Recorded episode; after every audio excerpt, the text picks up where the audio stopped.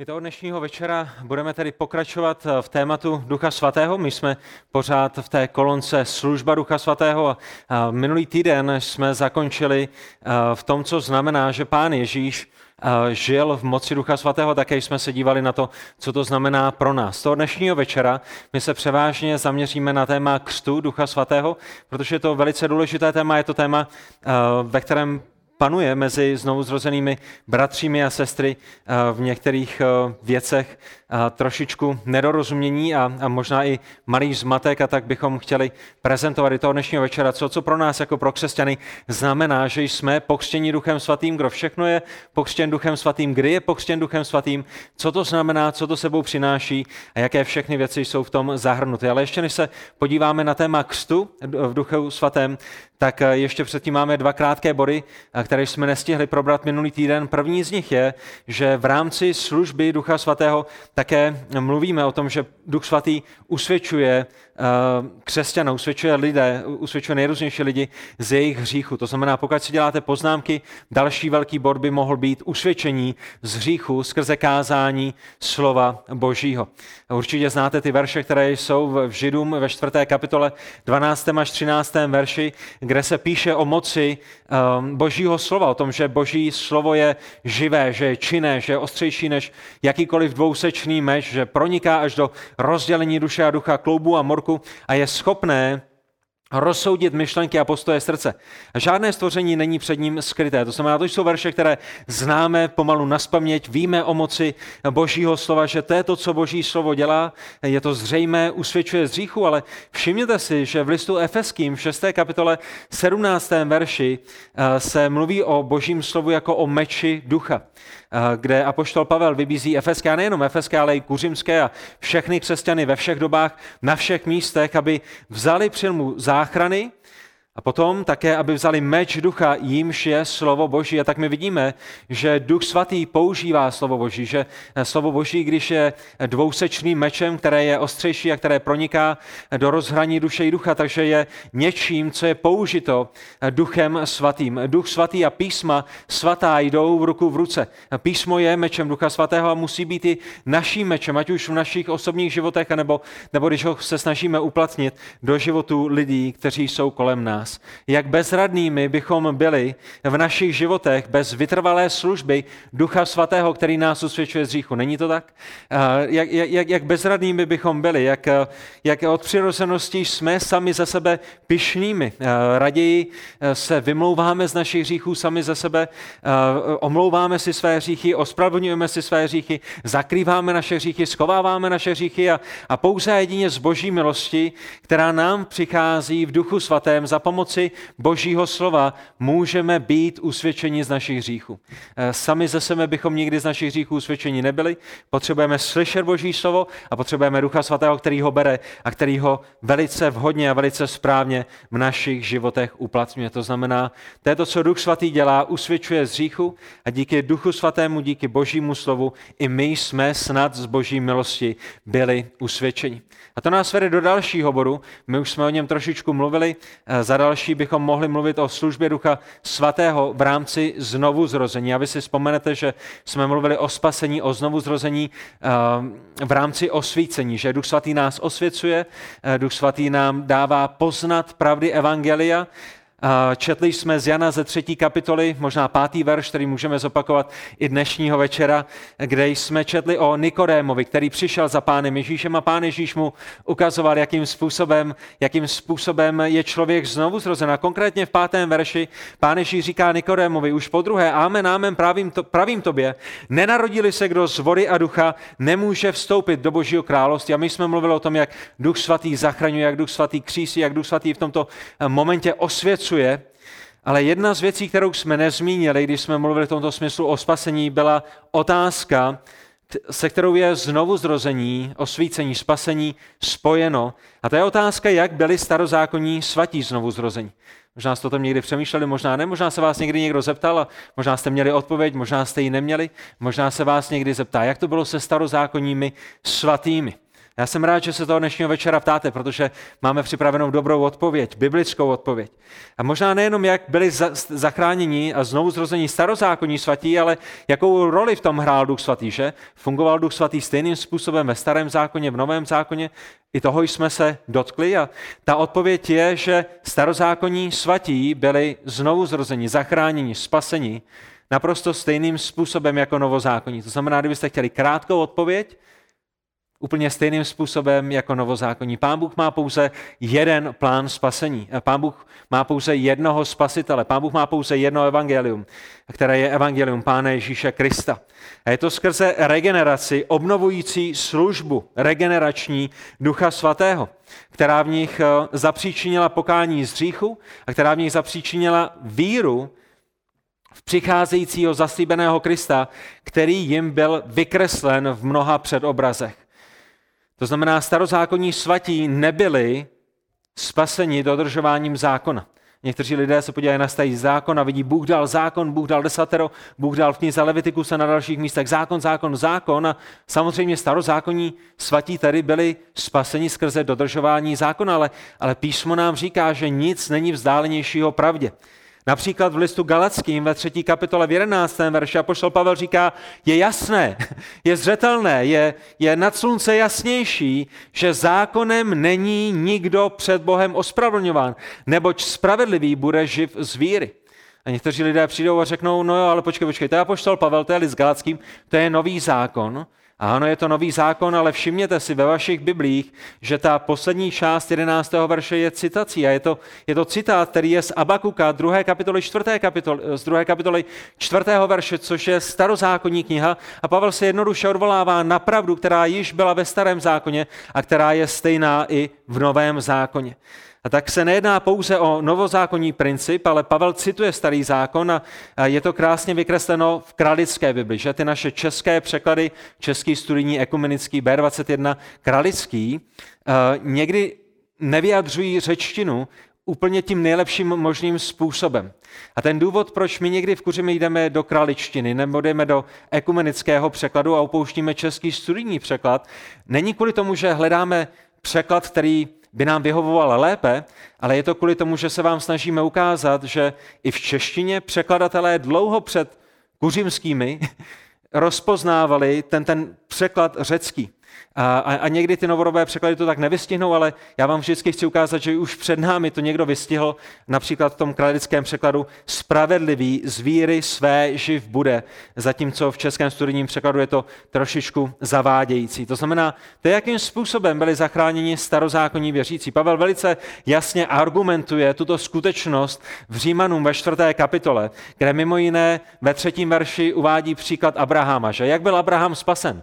Jak byl Abraham zachráněn? Starozákonní svatý. A my čteme ve třetím verši, že Pavel říká, uvěřil Abraham Bohu a bylo mu to počteno za spravedlnost. Jak byl Abraham zachráněn? Stejně jako my. Pouze a jedině skrze víru, pouze jedině z milosti, pouze jedině skrze Pána Ježíše Krista, který přijde o několik set let později a zaplatí za jeho hříchy a tím pádem Bůh bude spravedlivým, který ospravedlňuje hříšníka. A Pavel v tomto citátu nebo v této pasáži Římanům čtvrté kapitoly cituje a odkazuje nás na Genesis patnáctou kapitolu šestý verš. My víme, že ta pravost Abrahamovy víry, o které čteme v Genesis patnácté kapitoly, byla potom prokázána, když Abraham obětoval svého syna, nebo když, když vložil raději svého syna Izáka na oltář. Že? A to byl ten moment, ten skutek víry, který potvrdil pravost jeho víry. Spásná víra je vždycky potvrzena ovocem. O tom mluví uh, Jakub, uh, Jakub, epištola Jakuba, druhá kapitola, je tam velice důkladný postoj a my to nebudeme rozebírat, ale můžete jít na náš uh, zborový YouTubeový účet, můžete si poslechnout kázání bratra Jonathana, kde je to velice dobře, velice jasně vysvětleno celá ta kapitola, uh, včetně toho, jakým způsobem Abraham je spasen, ale je spasen z víry. Uh, apoštol Pavel v listu uh, Římanům pokračuje dál a dává nám i druhý příklad krále Davida, jenom o dva verše, nebo o tři verše později v Římanům čtvrté kapitole šestém verši, kde máme zaznamenáno svědectví starozákonního krále.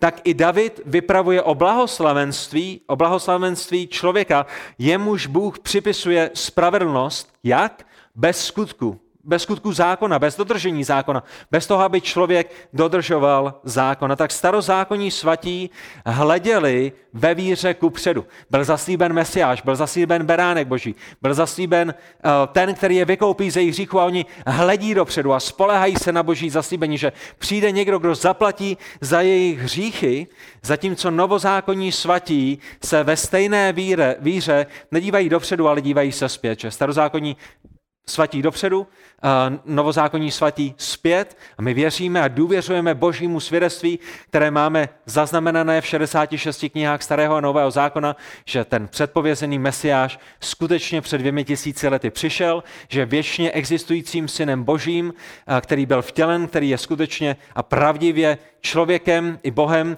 který žil bezříšný život, který zemřel zástupnou obětí za hříchy všech, které přišel zachránit, a který byl třetího dne slavně, tělesně vzkříšen. My si uvědomujeme, že když mluvíme o spasení z víry a když mluvíme o pokání, takže tato víra je pouze možná díky službě Ducha Svatého. Kdybych se vás zeptal, jak je možné, že jste uvěřili. Když se podíváte na svůj život, když se podíváte na rok před svým obrácením, na dva roky před svým obrácením, když se podíváte na deset let před vaším obrácením, v jakých hříších jste žili, co jste si mysleli o Bohu, co jste si mysleli o písmu, co jste si mysleli o svém hříchu, jak je možné, že potom jednoho dne jste uvěřili, jak je možné, že jednoho dne jste činili pokání.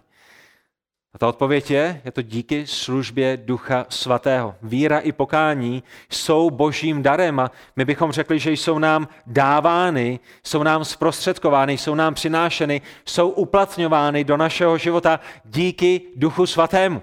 A, a my mluvíme o Duchu Svatém a chceme rozumět té, té šíři a té hloubce a té výše jeho služby, abychom ocenili, jak jedinečnou osobou Boží Trojice je. List Efeským, druhá kapitola, osmý verš nám říká, že jsme zachráněni milostí skrze víru a ta záchrana není z nás, je to Boží dar. A vy víte, že v tomhletom verši, kdy se mluví o záchraně, milosti a víře, tak všechny tři věci jsou nám dány jako Boží dar.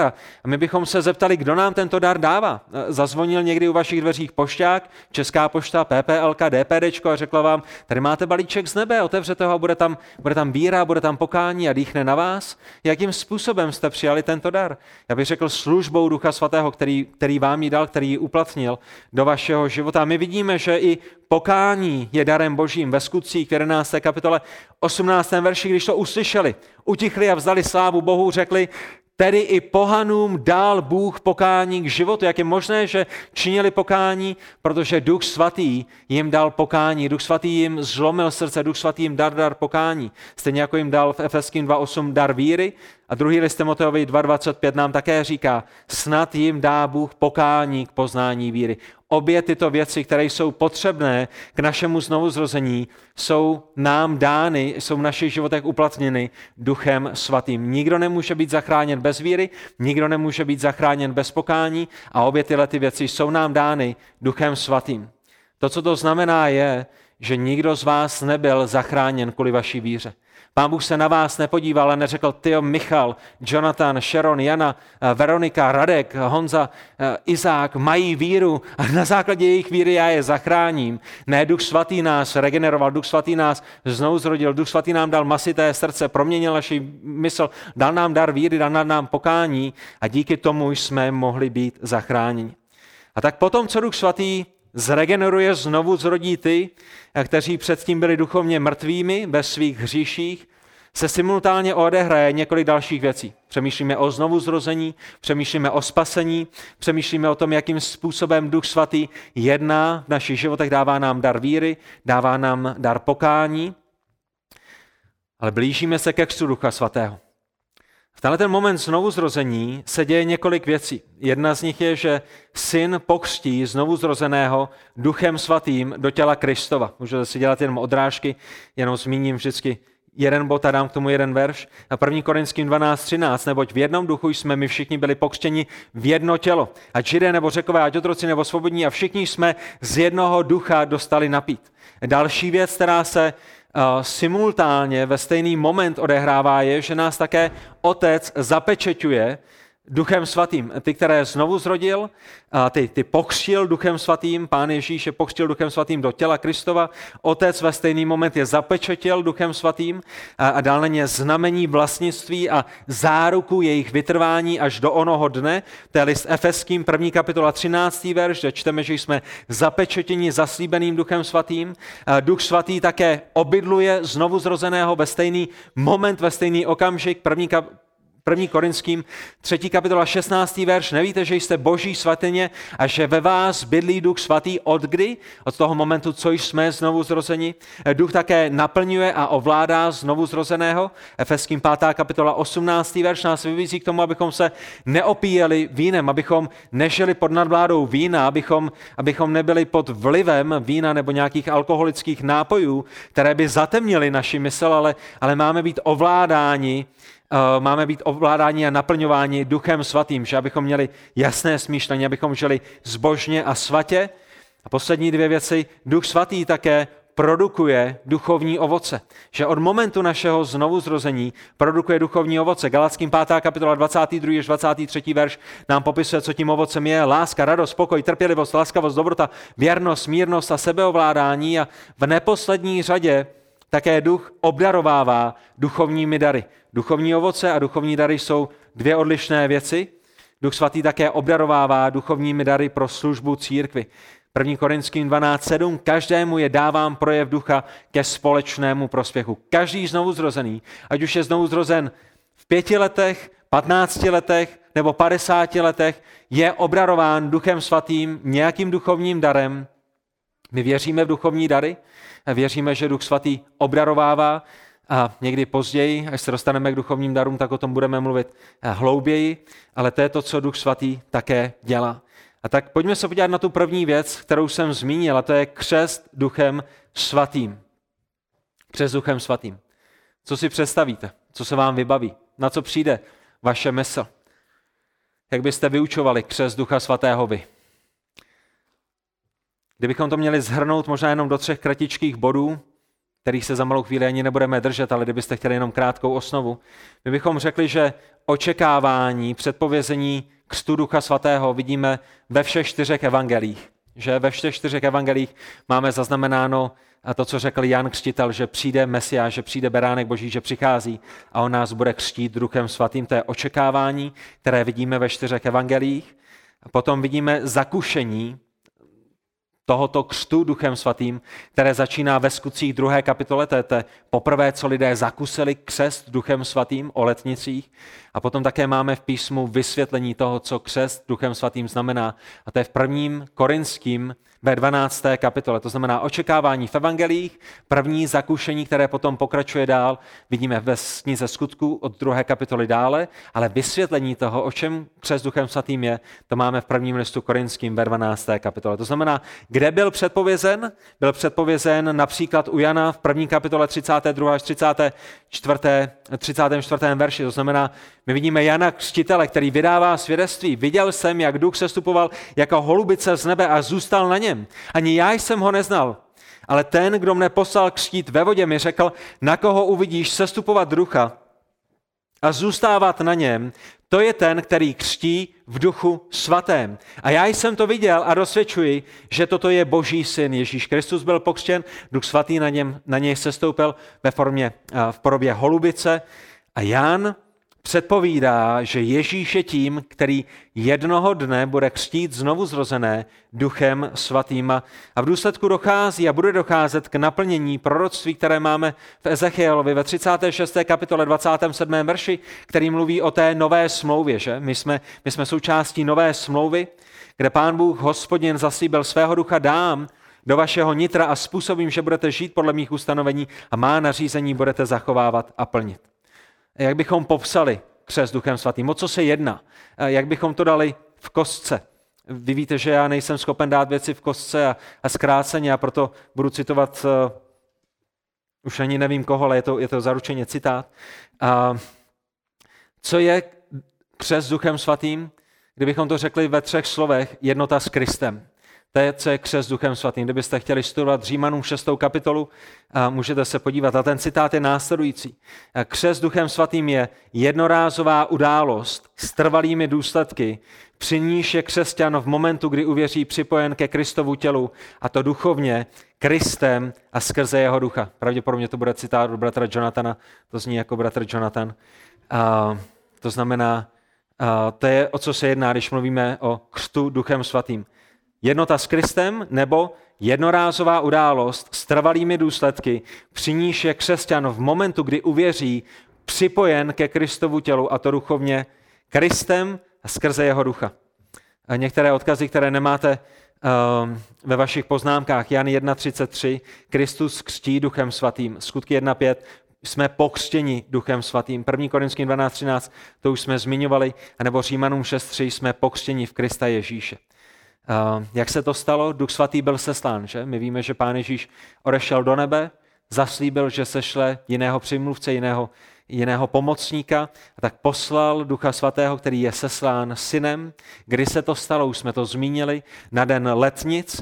A to, co je zajímavé, je, že uh, ještě kdybychom to zmínili formou opakování a připomenutí, tak Matouš, když také mluví o tom zaslíbení příchodu Ducha Svatého, který přijde na den letnic, tak ještě přidává, že Ježíš nebude křtít pouze Duchem Svatým, ale také bude křtít v ohni.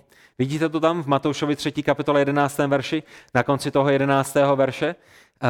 Uh, Jan to vynechal, to neznamená, že to Pán Ježíš neřekl.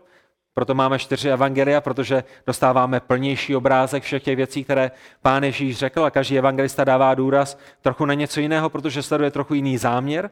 Ale my čteme, že Ježíš bude křtít v Duchu Svatém a ohni.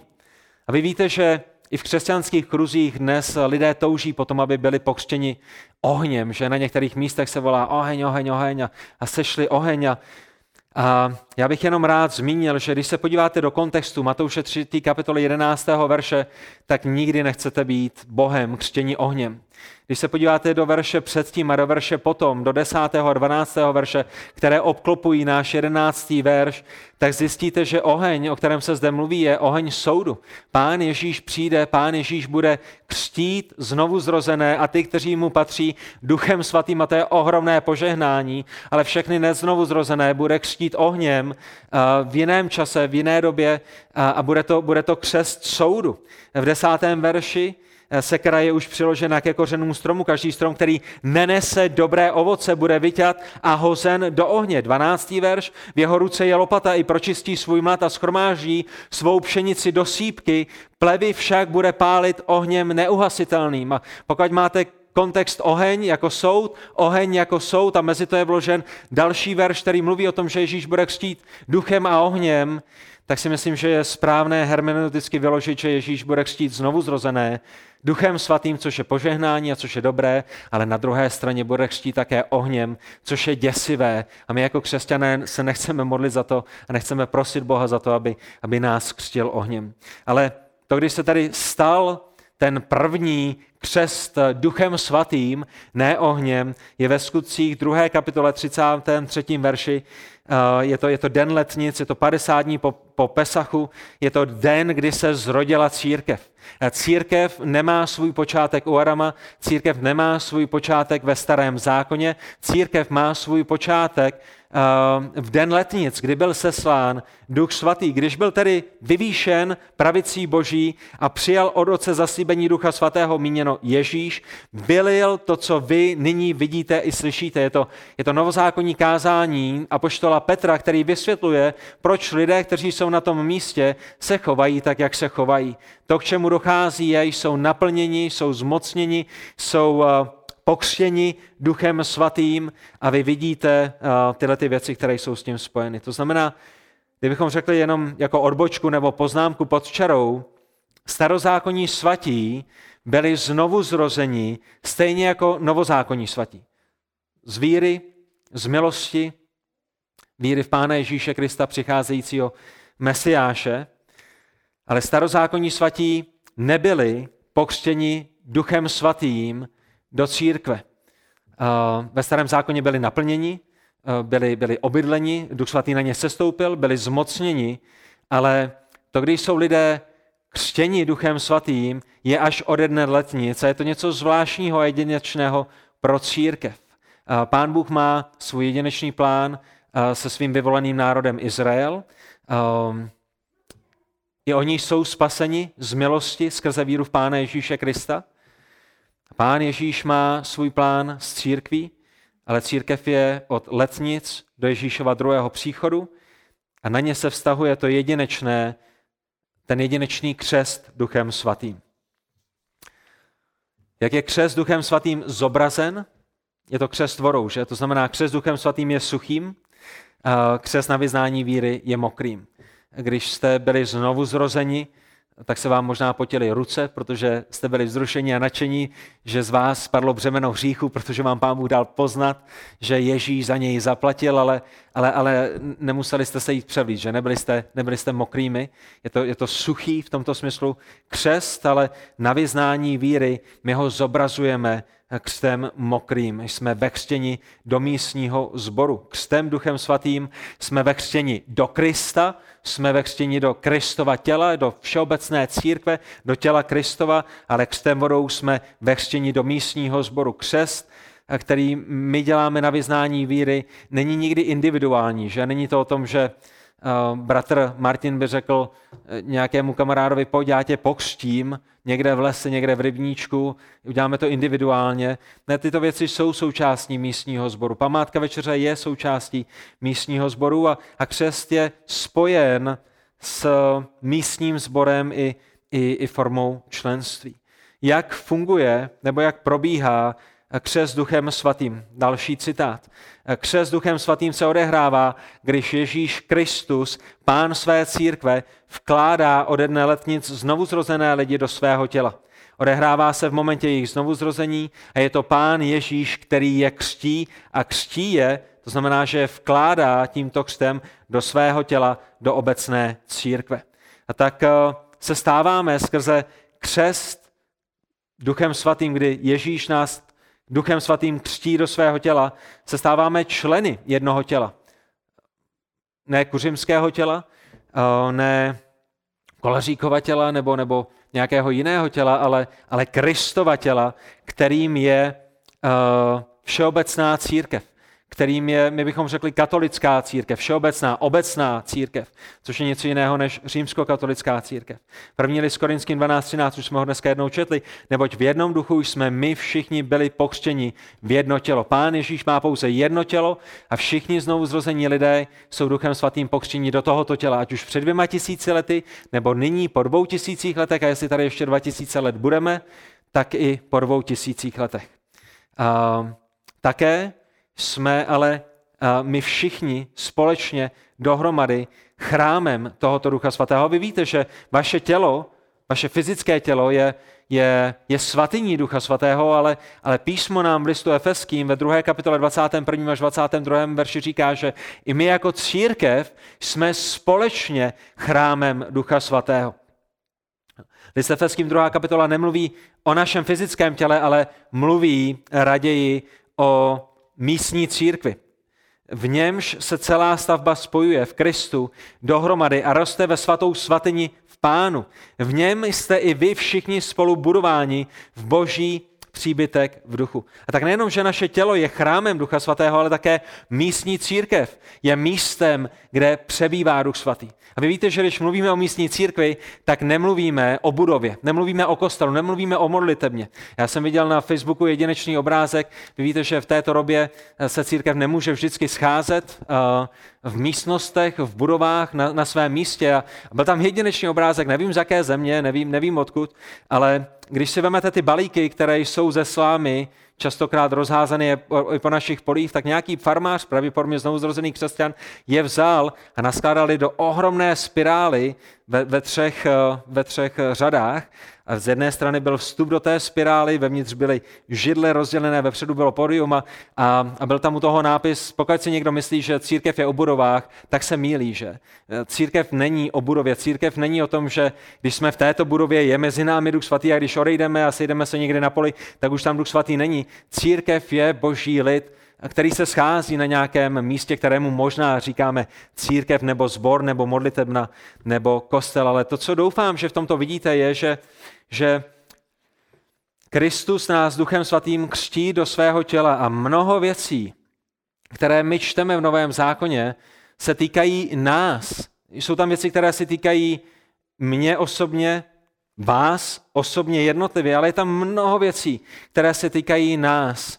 Křesťanský život není individualistickým životem. Křesťanský život není o tom, žiju sám, žiju nevázaně, jsem, jsem křesťanský Rambo, jsem nějaký kovboj, který jenom projíždí prérii a, a všechno si pošéfuju, všechno si zařídím, všechno dokážu sám.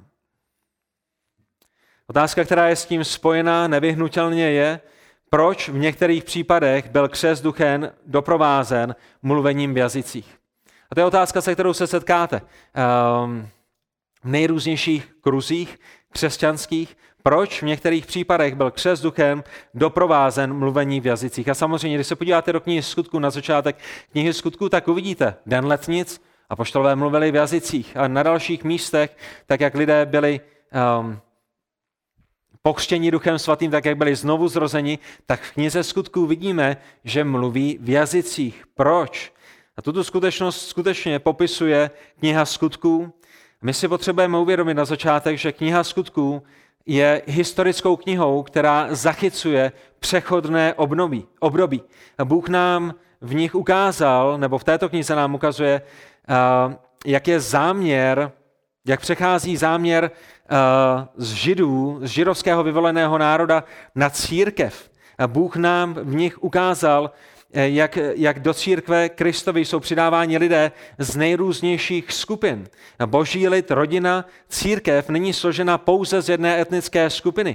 Bůh má svůj vyvolený národ, který, kterým, se kterým má svůj specifický plán, ale církev je tvořená lidmi ze všech jazyků, ze všech národů a ze všech kmenů. A, a nyní na začátku knihy Skutků nám bude ukazovat, jak, jak do jeho církve jsou přidáni Židé, pohané, Samařané, a všechny tyhle ty skupiny a, a to, co je důležité obzvláště pro Židy, je, aby rozuměli tomu, že církev je, je nyní novou entitou, která je tvořená všemi těmito národy, kterými oni možná v minulosti pohrdali, že Samařany pohrdali, pohany pohrdali, ale nyní uvidí, že jsou všichni jedno. A to, co Židé potřebovali pochopit je, a čemu museli porozumět je, že Bůh dává spasení i dalším lidem a dává jim ho stejným způsobem. A tak každá skupina, o které kniha Skutků mluví, dostala stejné znamení jejich přidání do církve. Proč v knize Skutků a pouze v knize Skutků vidíme, že křest Duchem Svatým, znovuzrození, je spojeno s mluveními v jazycích, proto, aby všem bylo zřejmé, že i tyto lidé z pohanů a z Židů, um, raději ze Samařanů, pardon, jsou přidáni do stejné církve. To znamená, Skutky druhá kapitola Židé, Skutky osmá kapitola Samařané, Skutky desátá kapitola pohané, Skutky devatenáctá kapitola starozákonní věřící, učedníci Jana Křtitele. To by byly ty, ty čtyři skupiny a všechny jsou přidány stejným způsobem. Církev musí být jednotná a aby nedošlo k roztržce hned na začátku, tak Bůh dal stejné znamení a stejné okolnosti, když přiváděl lidi do své církve z těchto čtyřech hlavních všeobecných skupin. A tak jak v den letnic dal svého Ducha Svatého, tak i Samařanům, pohanům a starozákonním věřícím, učedníkům Jana Křtitele, kterých bylo možná dvanáct, dal Ducha Svatého.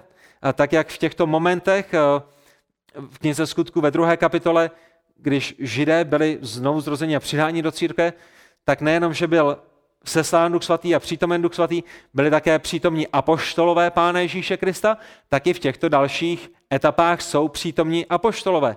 Proč mluvili také v jazycích? Proto, aby všem bylo zřejmé, ano, i jim je dán dar Ducha Svatého. Je to očividné, je to zřejmé. Můžeme to slyšet, tak jak jsme to slyšeli v Jeruzalémě na den letnic, tak to slyšíme nyní na těchto místech a, a A jsme naprosto bez pochyby, že i oni jsou přidáni do církve Kristovy, ale drazí v Kristu. Někteří lidé na základě těchto skutečností z knihy Skutků došli k tomu mylnému závěru, že tyto čtyři momenty, které jsme zmínili, Skutky dva, Skutky osm, Skutky deset a Skutky devatenáct, jsou normou. Podívali se do historické knihy, která něco popisuje. Popisuje historickou událost, pravdivou historickou událost, ale udělali z ní normu, udělali z ní předpis. Řekli, tohle to je, jak to nyní bude. Která pokračuje do dnešního dne, že všichni znovuzrození budou mluvit jazyky. Viděli jsme nějaký příklad, ale z toho jsme udělali pravidlo. A to je veliké nebezpečí. Musíme rozlišovat mezi tím, co je popis a mezi tím, co je příkaz. Musíme rozlišovat mezi tím, co se odehrává ve velice jedinečné době, kdy je tvořena církev, kdy je dáván dohromady kánon písma a mezi tím, co se odehrává později v církvi.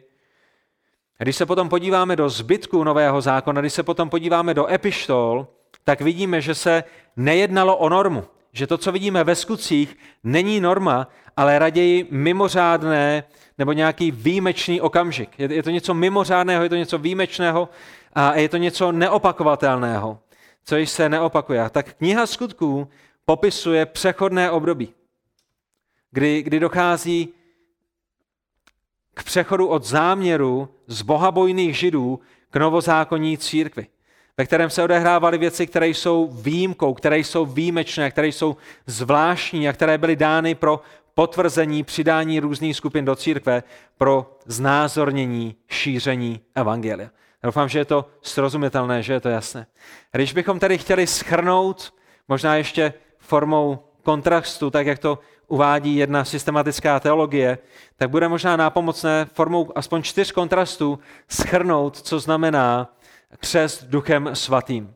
Když mluvíme tedy o křtu Duchem Svatým, tak říkáme, že křest Duchem Svatým je darem Božím, ne ničím, po čem musíme usilovat a za co se musíme modlit, aby to Bůh udělal v našich životech. Je to dar Boží a my po něm nepotřebujeme usilovat. Boží slovo nás nikde nevybízí, ani nám nepřikazuje, ani nám nedává příklad toho, abychom jako křesťané prosili Boha o to, aby nás pokřtil Duchem Svatým. Proč je to důležité?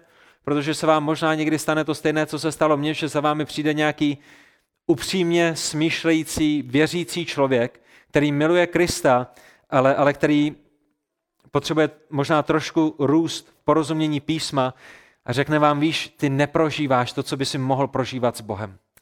Jsi znovu zrozený, ale nejsi pokřtěný Duchem Svatým a musíš prosit Boha, aby ti dal tuto skutečnost, aby si, aby si mohl zažít ještě, ještě hlubší vztah s ním, ale, ale písmo nás tomu nikde nevybízí, nedává nám žádný příklad a nedává nám ani příkaz. Křest Duchem Svatým je darem Božím, pokud jste znovu zrozenými, tak už jste ho zažili, už jste ho prožili, už jste byli pokřtěni Kristem skrze Ducha Svatého do Kristova těla. Křest Duchem Svatým je exkluzivně spojen se spasením. Normou Nového zákona není, že by byl spojen s darem jazyku. Že někdy lidé chtějí spojit křest Duchem Svatým s jazyky, ale Nový zákon ho spojuje se spasením, ne s darem jazyků. Všichni znovuzrození jsou pokřtěni od Krista duchem do církve, do jeho těla. A ve výjimečných příkladech, tak jak už jsme řekli, za specifickým účelem toto bylo doprovázeno jazyky, ale to není normou. Za třetí, křest Duchem Svatým je trvalou, jednou se odehranou událostí v životě věřícího. Proč jednou? Protože Pán Bůh vás jednou znovu zrodil. A Pán Bůh, pokud vás znovu zrodil, tak vás udrží a zajistí až do konce. Dal vám jednou Ducha Svatého, jím vás jednou zapečetil a nyní vás dovede až do konce. Ten, který započal dobré dílo, ho dovede až do konce. A my bychom o tom mohli mluvit horem a sporem a je mnoho pasáží, do kterých bychom mohli jít, ale křest Duchem Svatým je trvalým, jednou se odehrávající událostí nebo odehranou událostí v životě věřícího, neopakující se událostí. My nikdy nemusíme prosit Pána Boha o to, aby nás znovu pokřtil, nemusíme ho prosit o to, aby nás znovu naplnil. A křest Duchem Svatým a naplněním Duchem Svatým jsou trošičku odlišné věci. Jak už jsme o tom mluvili v minulosti, to jediné, co my můžeme dělat s Duchem Svatým, je ne o něj přijít, to bychom vypadli z Krista, to bychom už nebyli v Kristu. Kdo má Ducha Svatého, kdo má Ducha Kristova, je Kristův, ale můžeme ho zarmucovat, že on je v nás, on v nás přebývá, my jsme chrámem svatyní Ducha Svatého, ale můžeme ho zarmucovat a tak nechceme řešit, abychom ho nezarmucovali. A za čtvrté, křest Duchem Svatým se týká našeho umístění do Krista, netýká se naší duchovní vyspělosti, netýká se dosazení na nějakou vyšší křesťanskou úroveň a není ani nějakou další zkušeností, kterou potřebujeme prožít pro spasení. Skutky devatenáctá kapitola první až sedmý verš nejsou podkladem ani normou. Lidé, kteří jsou zde zmíněni ve skutcích devatenácté kapitole, ty učedníci Jana Křtitele, byli pokřtěni pouze Janovým křtem. Mohli bychom vést debatu o tom, jestli byli skutečně znovu zrozenými, že? A byla by to, byla by to dlouhá debata, ale křest Duchem Svatým se týká našeho umístění do Kristova těla, ne, ne o to, že se staneme ještě lepšími křesťany. Tak se nenechte zmást. Otázka, která je s tím nevyhnutelně spojena, a to, kde budeme končit, je, co to všechno znamená pro nás. Je krásné, že mluvíme o Duchu Svatém, je krásné, že mluvíme o křtu v Duchu Svatém. A mluvili jsme o tom, že Duch Svatý nás usvědčuje z našich hříchů, o tom, že nás znovu zrodil. Co znamená a, a, a v čem je důležitý křest Ducha Svatého pro nás? Co z toho? A znamená to mnoho. Dvě věci minimálně.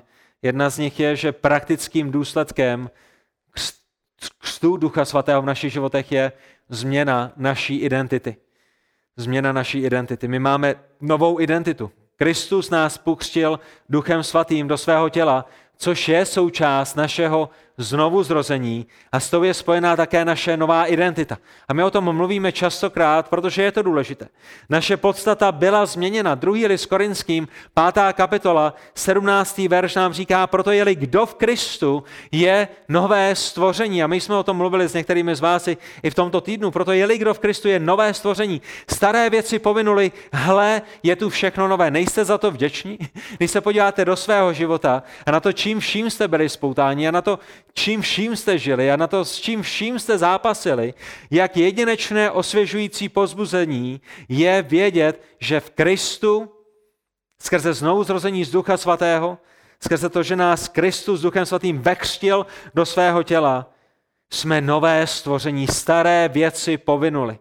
My jsme byli svými pány, ale nyní máme Pána Ježíše Krista.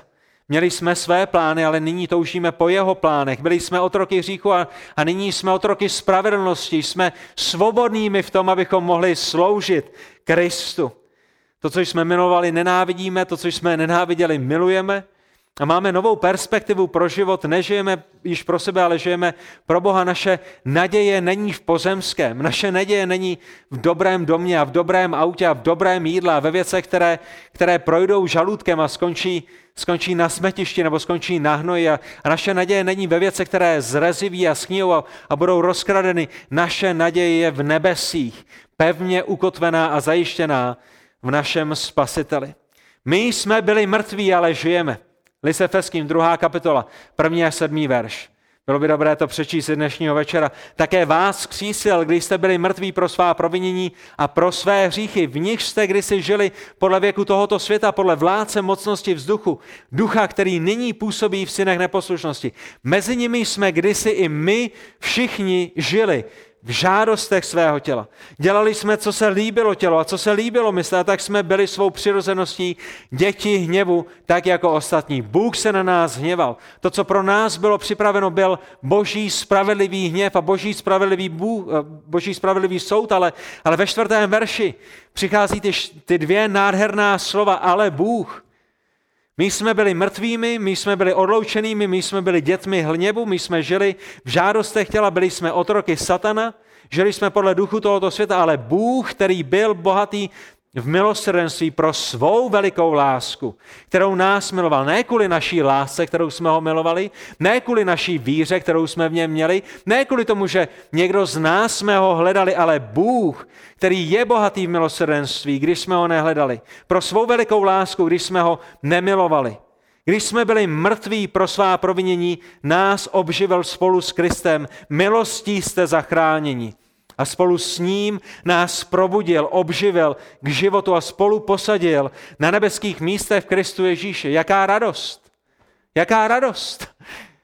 Že nás Pán Ježíš Kristus pokřtil, vekřtil Duchem Svatým do svého těla. Že nás změnil, že nás obživil, že nás probudil a že nás posadil na nebeských místech. Kdo by nás z nich sesadil? Kdo, kdo přijde do nebe a sundá nás, kteří jsme božími vyvoleními a kteří jsme zapečetěními Duchem Svatým z nebeských výšin, kdo nám sebere to, co nám náš dobrý Otec daroval do dědictví. A to není řečeno v píše, to je řečeno s obrovskou pokorou, protože víme, že je to pouze a jedině darem Božím. A je to něco, co nás nevede k tomu, abychom řešili, jo, sedíme, až jsme umístěni v nebesích a tak půjdeme a budeme řešit. Ne, to je to, co nás vede k tomu, abychom žili ještě svatěji, abychom reflektovali našeho nebeského Otce, abychom reflektovali náš nebeský domov a abychom reflektovali slávu nebes a slávu našeho Pána a Spasitele. Kdybych se vás dnešního večera zeptal, jakou z duchovních disciplín, nebo jaká z duchovních disciplín je podle vás, jakou z duchovních disciplín je nejnebezpečnější ve vašich životech zanedbávat, jak byste odpověděli? Kdybych se vás zeptal, jakou z duchovních disciplín je ve vašich životech nejnebezpečnější zanedbávat, jak byste odpověděli? Čtení písma, modlitba, slyšet kázání, být v obecenství Božího lidu, evangelizovat, to jsou všechno velice, velice, velice důležité duchovní disciplíny, že je velice nebezpečné je zanedbávat pro náš duchovní růst, pro naše duchovní posvěcení. Všechny jsou velice důležité, ale patří sem ještě jedna další, která je velice osobní, která je velice nelehká, která je velice vyčerpávající. A to je umrtvování hříchu. A to je bezpodmínečně spojeno s naší novou identitou. Co to všechno znamená pro nás, že jsme pokřtěni Kristem, Duchem Svatým do těla Kristova? Jednak to pro nás znamená, že jsme znovu zrozenými, ale se znovu zrozením a se spasením přichází také realita toho, že musíme v našich životech umrtvovat hřích. A chvála Pánu Bohu za to, že Ježíš na kříži zaplatil za naše hříchy.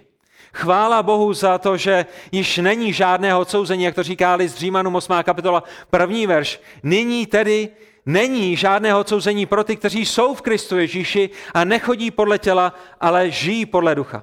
A chvála Bohu za to, že hřích nad námi již nevládne, jak čteme v Římanům šesté kapitole čtrnáctém verši. Hřích nad vámi nebude panovat, vždyť nejste pod zákonem, ale pod milostí.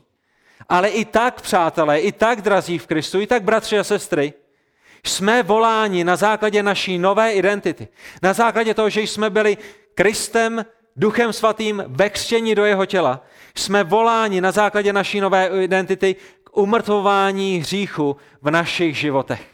A my v naší křesťanské disciplíně, když přemýšlíme o našem křesťanském životě, tak všichni vždycky přemýšlíme o čtení písma, velice důležité, o modlitbách, velice důležité, o slyšení Božího slova, velice důležité, o tom být v obecenství Božího slova, velice důležité, o evangelizaci, velice důležité, o učednictví, velice důležité, ale my nesmíme zapomínat na to, na co nezapomínali Puritáni a, a, a Owen konkrétně v jeho knize uh, Umrtvování hříchu, jestli je přeložená do češtiny pravděpodobně, tak by se přeložili její název, kde my musíme v našem životě denně umrtvovat hřích. To je naší zodpovědností na základě našeho spasení. Římanům šestá kapitola dvanáctý až třináctý verš. Ať tedy hřích nevládne ve vašem smrtelném těle tak, abyste poslouchali jeho žádosti. Ani hříchu nepropůjčujte své údy. Vidíte to? Kristus vás vykoupil, Kristus vás zbavil nad vlády hříchu. Hříchu již nemusíte otročit, ale to, jestli mu budete otročit nebo nebudete, je vaším rozhodnutím a vaší Vaší zodpovědností. Nemůžete se vymlouvat na to, že jste museli zhřešit, protože jste zbaveni moci a již nejste otroky hříchu. Je to svévolné. A proto apoštol Pavel nás vybízí, ani hříchu nepropůjčujte své údy za nástroje nepravosti, ale vydejte sami sebe Bohu jako ti, kteří byli mrtví a ožili, a své údy vydejte Bohu za nástroje spravedlnosti, že? To znamená, již neutíkejte k hříchu, již nežijte hříšně, již nedělejte ty věci, ze kterých vás Bůh usvědčuje. Umrtvujte, te, umrtvujte je, řekněte jim ne, proste Boha o to, aby vám dal sílu, již v nich nepokračovat, ale tam se nezastavte a nahraďte je něčím zbožným. Lhář ať již nelže, ale mluví pravdu. Zloděj ať již nekrade, ale má práci, vydělává a dává ostatním. Smilník ať je věrný své ženě. Modloslužebník ať již uctívá, ať přestane s modloslužbou, ale, ale uctívá Hospodina. Lenoch ať přestane být líným a začne pracovat. Nepropůjčujte své údy za nástroje hříchu, ale raději je vydejte Bohu za nástroje spravedlnosti. A ta aplikace do vašeho života je tisícinásobná. Což jsou věci, které vám Boží slovo zjevuje, že s nimi potřebujete skončit, že potřebujete umrtvit. A potom přemýšlejte o to, čím je máte nahradit a, a v, jakých vá, v jakých věcech máte žít. Nežijte ve lži, ale žijte v pravdě. Římanům šestá kapitola devatenáctý verš, jako jste propůjčili své údy za otroky nečistotě a nepravosti k činění nepravosti, tak nyní předložte své údy za otroky spravedlnosti k posvěcení. To je, o čem je křesťanský život. To je, o čem je následování Krista. Není to nějaká vysoká škola, nepotřebujete na to šestnáct doktorátů z teologie. Křesťanský život je o oslavě Boha. Jakým způsobem oslavíme Pána Boha? Když umrtvujeme hřích. Když nám Bůh zjeví, co je špatně v našich životech a my z Boží milosti a z Boží síly a v moci Ducha Svatého, ale v naší zodpovědnosti těm věcem říkáme ne a zápasíme s hříchem každý den. A na druhé straně se otáčíme ke Kristu a ptáme se, čím to nahradit. A to je celé. To je, co pro nás znamená i dnešního večera, jaké praktické důsledky má křest Duchem Svatým v našich životech. Amen.